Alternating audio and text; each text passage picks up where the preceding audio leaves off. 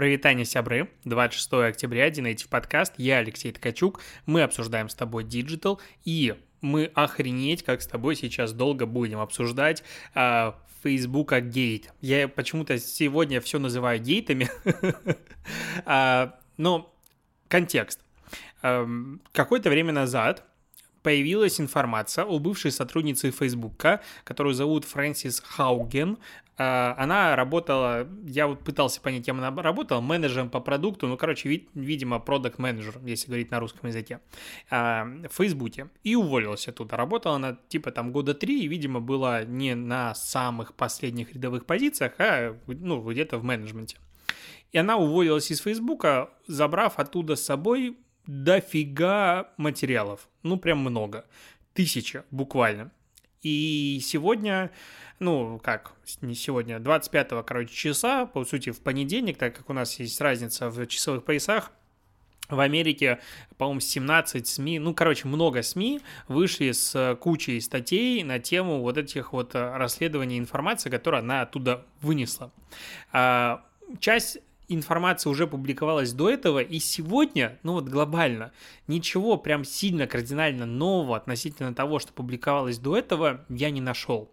Я сел и вычитал более 30 статей, которые вот вышли про слитые материалы. Я думал, что каждый как бы журналист, ну, каждым медиа взял какой-то себе кусочек и взял исследовать какую-то часть и таким образом собрав э, какую-то общую большую картину.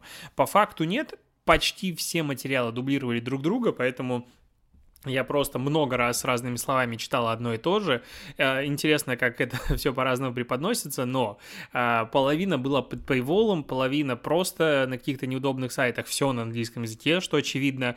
Я это все вычитал, я это все высмотрел и сделал свою статью суммарно по итогам вот это вот как бы 30 э, материалов, там больше 30, которые были опубликованы и добавил туда еще каких-то своих мыслей, размышлений.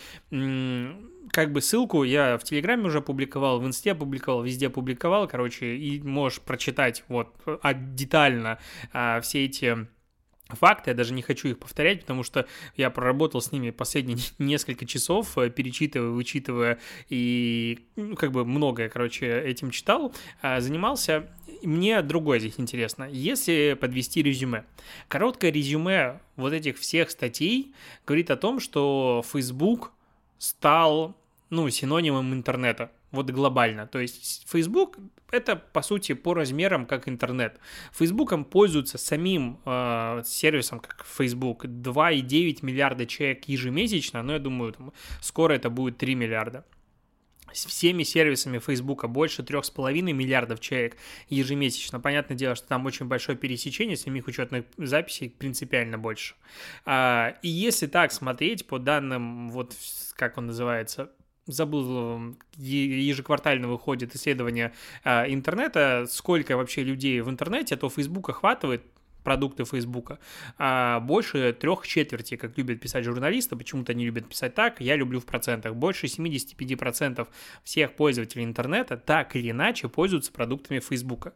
То есть глобально все – ну, то есть часть просто, возможно, редко заходит, неактивно, а, не в том возрасте или что-то еще, и вот ими сейчас Фейсбуком не пользуются. Все остальные люди уже в Фейсбуке. А, и на Фейсбук сейчас журналисты, ну и не только сейчас, уже давно, перекладывают ответственность за, вот утрированно, опять же, весь контент в интернете от всех пользователей в интернете. Потому что в Фейсбуке есть алгоритмы, которые учитывают криво иногда реакции пользователей, пытаются по этим реакциям понять, что им интересно, что нет.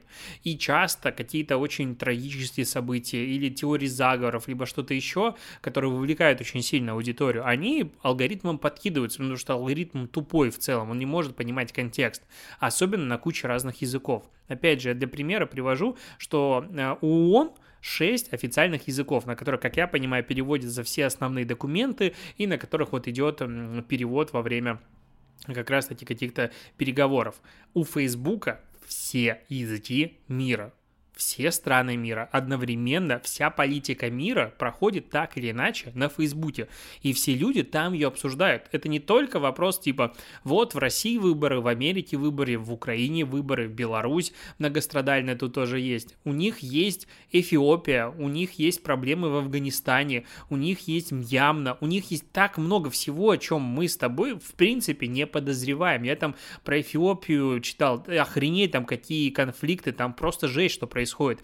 А Индия — это вообще ключевой рынок для Фейсбука с точки зрения количества пользователей. А, и там просто жесть творится, как много народа, и как много не публикуют всякой жести, это просто не успевает фильтровать.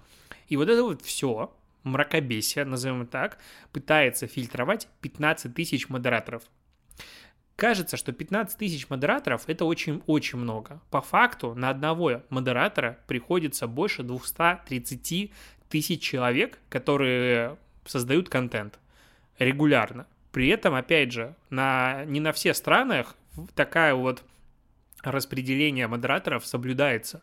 А, вполне может быть, что в условном Афганистане модераторов там типа 5 на 5-миллионную страну. Почему? Потому что есть э, внутреннее деление Фейсбука с точки зрения того, где вот какие страны самые важные, какие нет.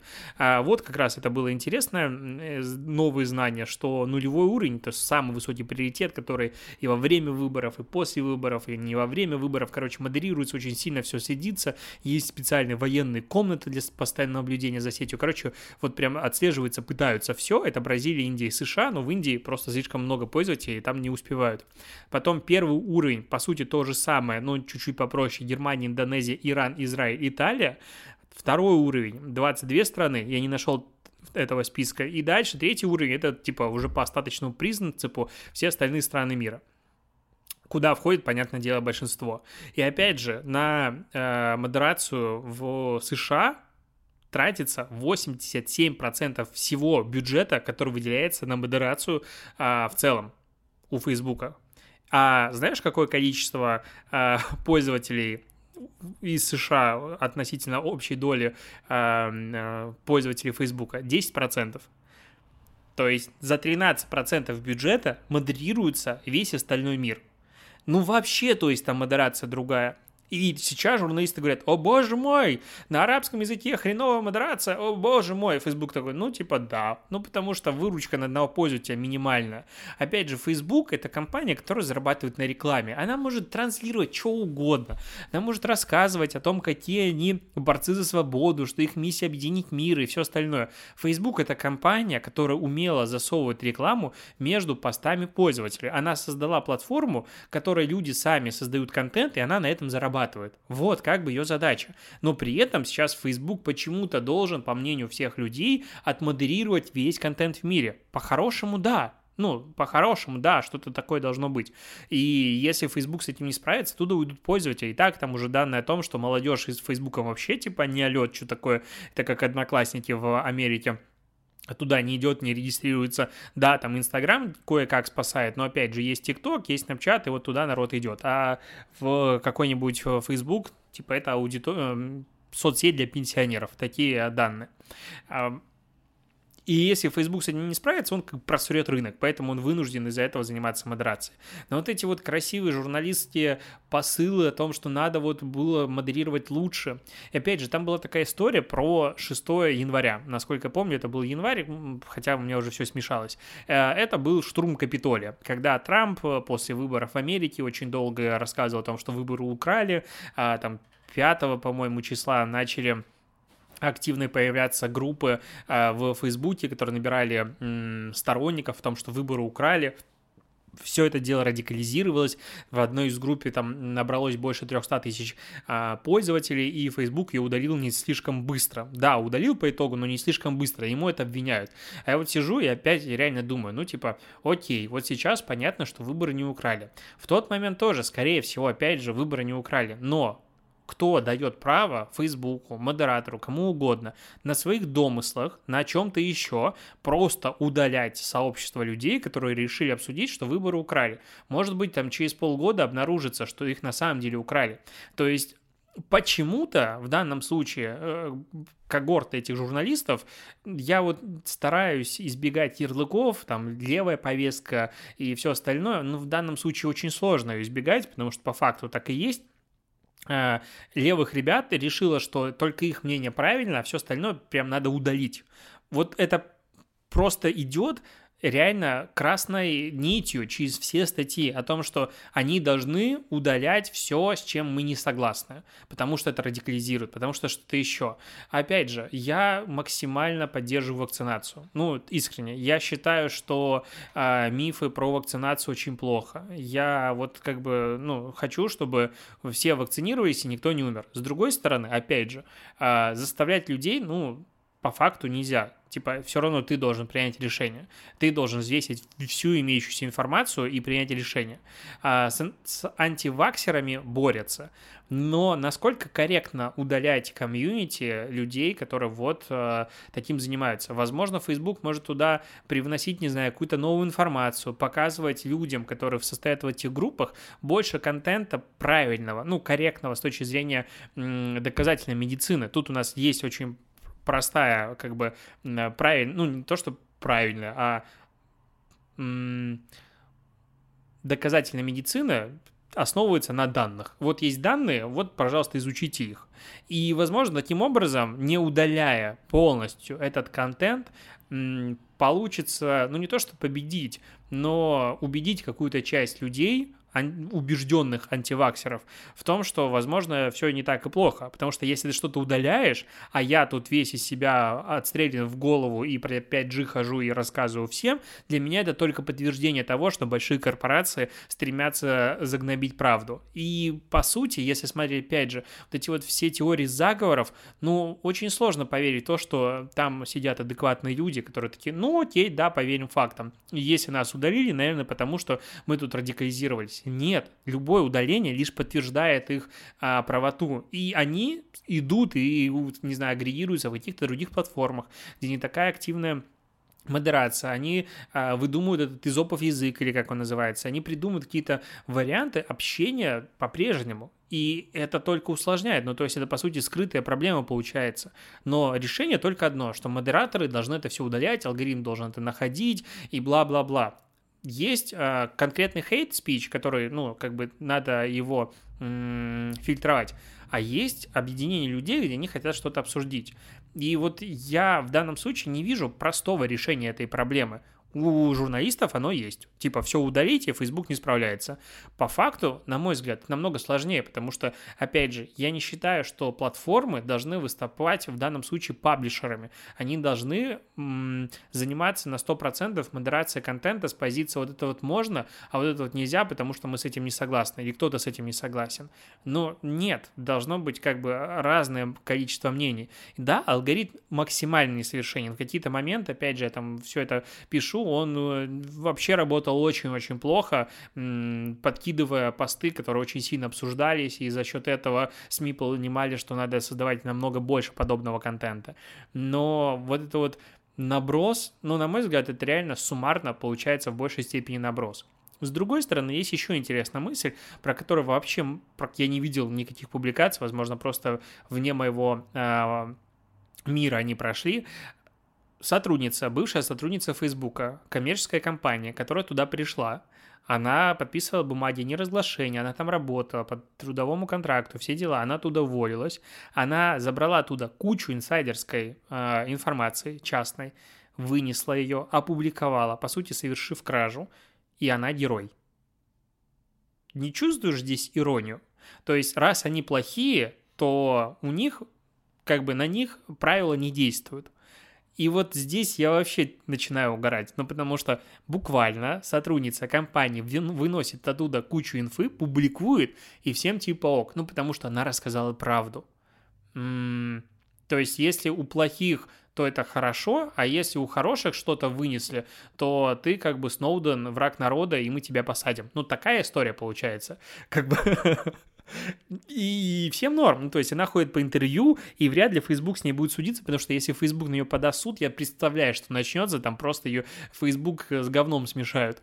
Э, очень сложно здесь, типа, не включать какого-то Соловьева и не начинать говорить о том, что что-то не так с этими СМИ, которые, понятное дело, опора мира, свободы, равенства и братства. Я вот, видя все это, ну, я вообще, в принципе, не доверяю никаким СМИ. Ну, то есть я не считаю, что хотя бы одно СМИ может быть, ну, буквально независимым. Возможно, в какие-то моменты времени оно может таким являться. Дальше это всегда пишут люди. Быть максимально объективным катастрофически тяжело. Единицы такие есть, очевидно. Суммарно найти там штат людей, которые так будут делать, ну, мне кажется, это невозможно. И я вот вижу, что как будто в последнее время, может быть, и раньше было то же самое, но в последнее время у каждого СМИ есть своя повесточка, которую он транслирует, ну и как бы все, и мог. Такие пироги со сливом э, Фейсбука. Я собрал большой материал на эту тему. Переходи ко мне в dnative.ru, читай последнюю статью, да и там и про э, этот а, двухфакторная аутентификация гейт. Э, тоже написал статью, она уже собралась сегодня. Знаешь, сколько просмотров? Ну-ка, сейчас у меня загрузится мой блог прекрасно. Почти 5000 просмотров, и знаешь, это очень хорошо.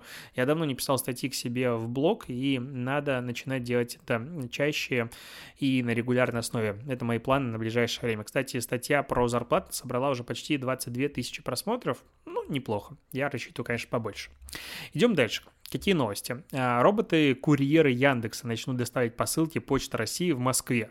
Яндекс со своими этими роботами, конечно, совершает маленькую революцию, потому что курьеров, ну вот за сегодня ко мне пришло четверо, по-моему, и первый из них прид... прикинул, ну, точнее, прикинул, а, притащил мне микрофон новый, я про него рассказывал в прошлом подкасте, но мне сказали, что неправильно назвал а, его, он называется не АКГ, а ATG, как аббревиатура, и я продолжаю от него кайфовать. Это одна из причин, почему я пишу второй выпуск а, подкаста практически, ну, не то что подряд, а я начал писать по утрам, но сейчас вечером, потому что есть настроение.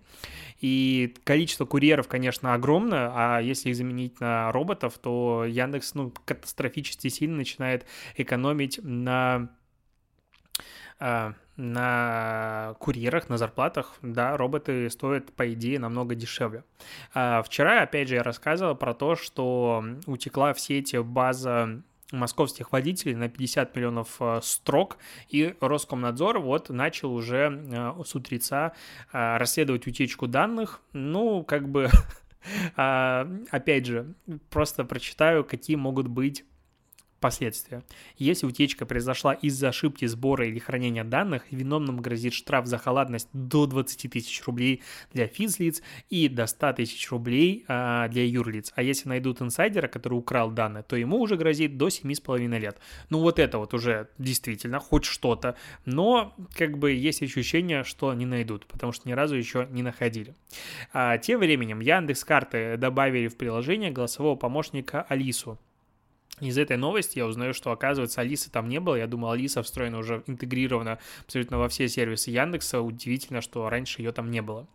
А, знаешь, про проект 20 идей по развитию России. Наверное, здесь бы я мог вставить нативную интеграцию и заработать за нее, не знаю, себе на на что? Ну, наверное, полы в дом многовато, но на что-то такое большое тоже мог бы заработать, потому что вот эти 20 идей по развитию России рекламировали просто все. Про нее написал даже BBC уже, но не с позиции рекламы, а с позиции расследования, что это происходит. Потому что автор этих идей некий Дмитрий Давыдов, которого никто ни хрена не знает, он не афишируется как бы. Он рассказывает о том, что сформировал их еще в 2016 году, но общественность на них не отреагировала, а вот в 2021 году отреагировала, хотя сам сайт появился опять же в начале 2021 года. И его рекламировали, эти 20 дней, типа все, ну то есть вообще. А, Рудова, Водонаева, Галкин, Басков, Тимати, Губерниев, а, Бородина, куча блогеров, почти все там блогеры. А, посты про это были у ведомостей спецпроект, охренеть. Коммерсант публиковал, Лента.ру, Forbes, Газета.ру, Аргументы, факты, Эхо Москва, Российская газета. Из этого мы узнаем, что бабки в принципе не пахнут, и ну окей, если ты Forbes, то 20 идей по развитию России все равно можно порекомендовать. Суммарно BBC нашли 180 рекламных материалов оценивают э, бюджет этой рекламной кампании примерно в полмиллиарда рублей. Российских. Это, ну, до хрена прям бабла. Ну, прям это реально много денег. И я думаю о том, что здесь может быть сумма и выше, потому что, опять же, на прайсы по политической рекламе всегда как бы дают иксы, и вполне возможно, что многие звезды рекламировали эту хрень просто из-за того, что им предлагали, ну, очень много денег. А, по данным Яндекс Метрики, туда зашло больше 23 миллионов человек. Охренеть, я вообще не думал, что туда народ идет. Но там начали пытаться найти, что это за человек, разные есть варианты. Просто интересно почитать. Я реально зашел, посмотрел, что тут 20 часть будет опубликована в 22 году. К сожалению, не все части опубликованы. Сейчас есть только 19 э, частей. И знаешь, вот, допустим, часть 15. Био, а, биотехнологии безопасности называется эта часть. Короче, идея в том, чтобы люди, которые отсидели, а, которых осуждали за какое-либо преступление, здесь не указано тяжкие, не тяжкие просто, им предлагается разработать систему индивидуальной маркировки, которая путем инъекции ввести в организм чип-суспензию, который будет отслеживать постоянно твое местоположение, если где-то что-то происходит, чтобы таким образом образом полить повторные нарушения закона. Прекрасно. Просто восхитительная идея. В мире, в котором иногенты по пятницам признаются новых 2-3 а, СМИ, которым даже физлиц уже признают иногентами, что только не происходит, просто какая-то жесть. А, вот такая вот идея. Ну и там остальные идеи такие же прекрасные. Убогий, абсолютно убогий сайт. Видимо, все бабки ушли на размещение. Убогие тексты, убогое все. А, я просто охренел, сколько бабок вбухали в это продвижение. Интересно... А, подожди. По индекс... Так, так, так. Ха. Ха-ха-ха. Так вот. А я понял, откуда взято количество людей, которые посетило этот сайт. А, я тут немножечко отвлекся, потому что я обнаружил это в футере. Это сам... На самом сайте написано, что их посетило такое-то количество людей, и все. Ну, то есть это не... Там нет счетчика публичного какого-то Яндекс Метрики. Это все полнейший свистеж. SimilarWeb сайта вообще не видит. То есть у него трафика по SimilarWeb вообще, ну, не зафиксировано. И это может иметь, ну, такое бывает только в случаях, когда на сайте очень мало людей. Потому что 24 миллиона человек, если бы посетило сайт, он бы 100% зафиксировался бы уже где-нибудь. И когда я вижу эти данные, ну, полнейшая хрень. А то, что у коммерсанта промо-статья, которая вышла 20 октября, Игра без зависимости называется. Ее прочитало 123 134 тысячи человек. Опять же, полная чушь. Вообще не верю в это. А это написано у них у самом на сайте. Короче, просто кто-то отбивает бабки. Это 100% рисует красивые цифры о том, что ха-ха, вот нас посетило, тут уже, кстати, на сайте 24,7 миллиона человек. У, а, у BBC, а, получается, у них указано про 20, э, где тут было? 23 миллиона человек, статья вышла 25 октября, то есть счетчик просто хреначит и в тупую обновляется максимально. Я бы, если был сильно классным программистом, я бы мог а, зайти и, не знаю, там, посмотреть код. Ну, я, да, я сейчас могу посмотреть код, что мне. Окей, короче, я тут вернулся и провел маленький research. Uh, SimilarWeb, я не знаю, по какой причине не видит сайт, потому что у публичного этого Рамблер топ 100 есть такой по-прежнему рейтинг. За месяц на этом сайте зафиксировано 6 миллионов посетителей, что как бы до хрена. Но, опять же, просмотров 1,8, точнее 7,8 миллиона, то есть в среднем никто ни хрена не смотрит, они просто заходят на главную страницу и выходят. Сайта там типа на одного юзера приходится 1,2 просмотра, очень-очень мало. Если смотреть э, рейтинг Алексы, то у них 1416 э, позиция по России. А, ну, для сравнения, мой блог 21, э, ну, 20 на 1000, типа Алекса этот ранг. Но чем меньше, тем как бы выше. Это с точки зрения посещаемости, твой рейтинг в посещаемости стране, вот так вот. Очень сложно это говорю. То есть, да, там трафик есть, не понимаю, почему Симировэп его не видит, я, честно, с таким сталкиваюсь впервые, обычно как бы все это есть, а, но вот такие новости про этот, э, как он, и 20 идей по развитию страны полная жесть, не понимаю, кому нужен проект, но, видимо, что-то я в политическом пиаре не вижу.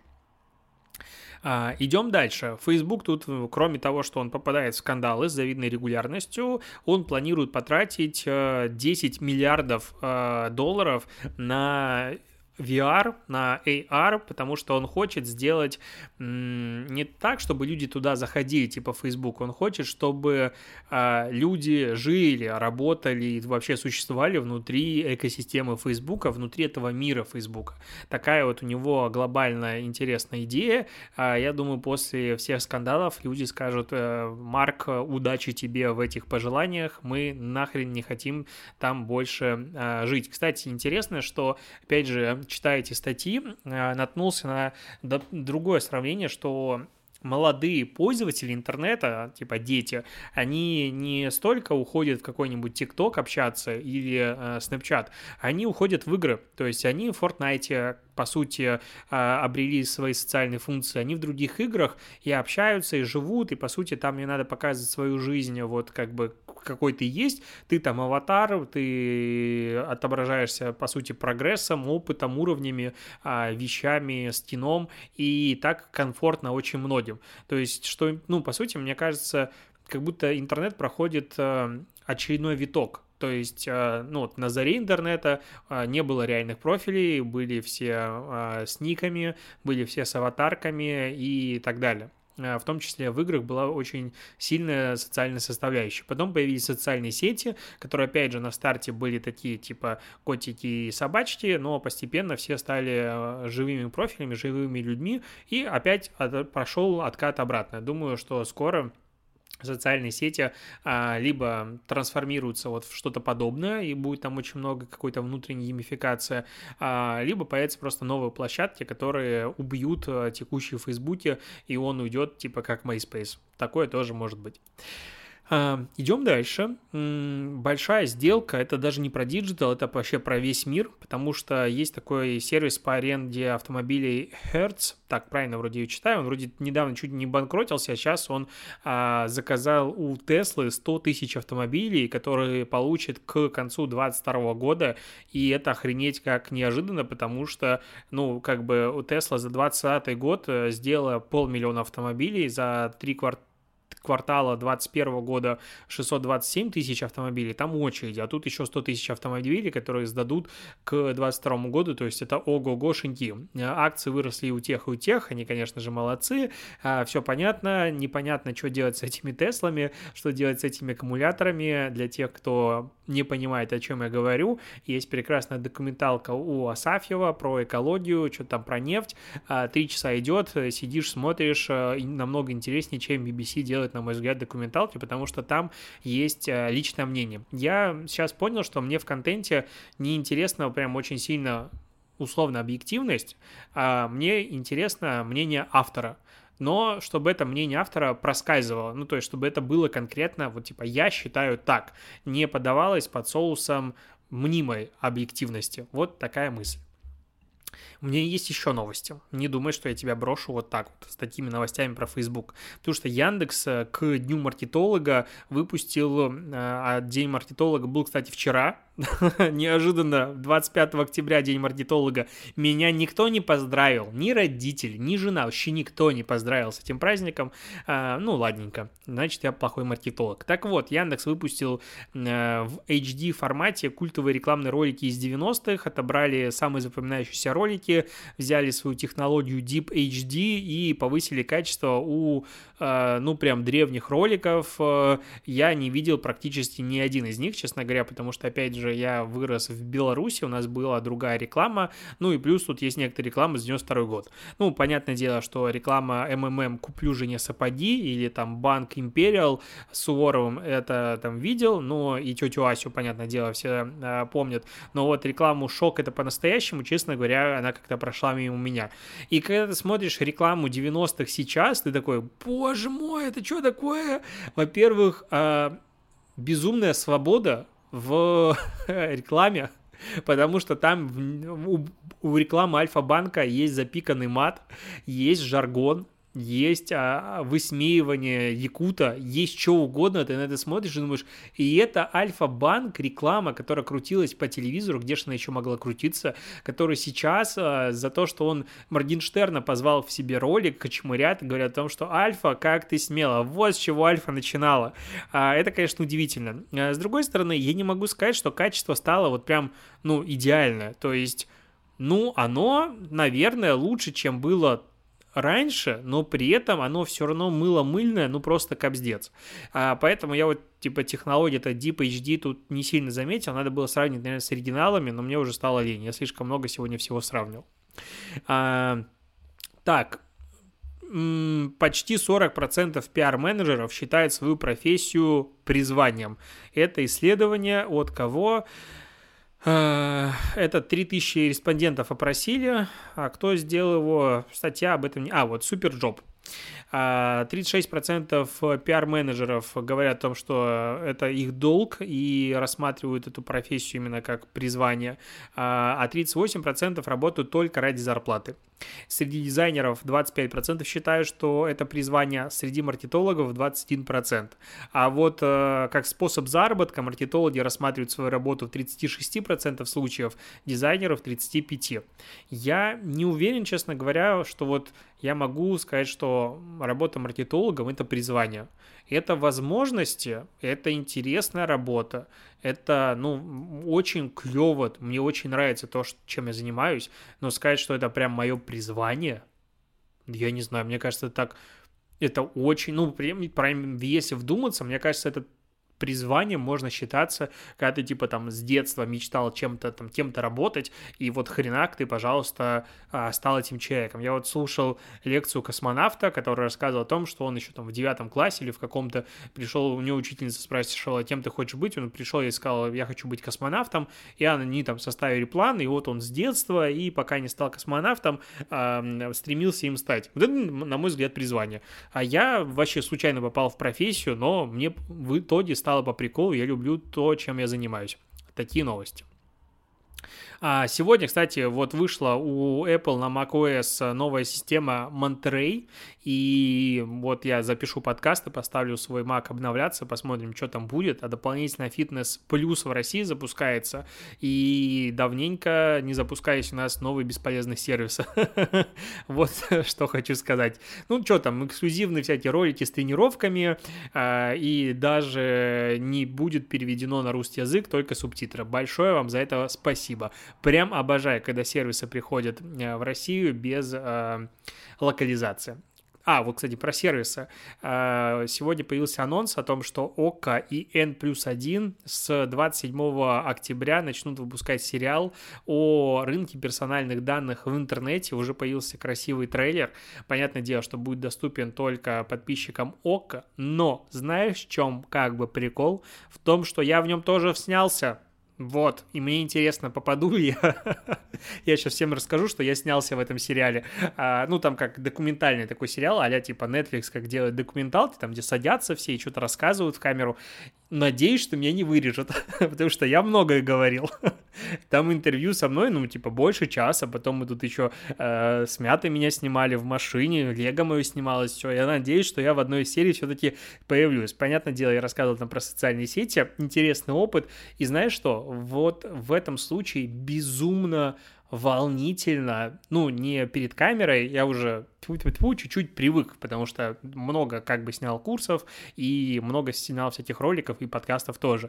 А, волнительно говорить ну, то есть синдром самозванца у тебя внутри просто распирает, потому что ты обсуждаешь сервисы, ты обсуждаешь защиту личных данных, ты обсуждаешь работу рекламного кабинета, и есть ощущение, что сейчас придут и скажут, мальчик, ну куда ты лезешь? Ну вот куда тебе? Давай сейчас большие дяди расскажут, что ты вообще во всем заблуждаешься. И с одной стороны, я уверен в том, что я говорю, а с другой стороны, вот этот внутренний самозванец, конечно, он такой, э, чувак, подвинься, мне тоже хочется присесть на этот стульчик. На этом буду заканчивать подкаст. Спасибо, что дослушиваешь. Хорошего тебе сегодня дня и услышимся с тобой завтра. До побочения.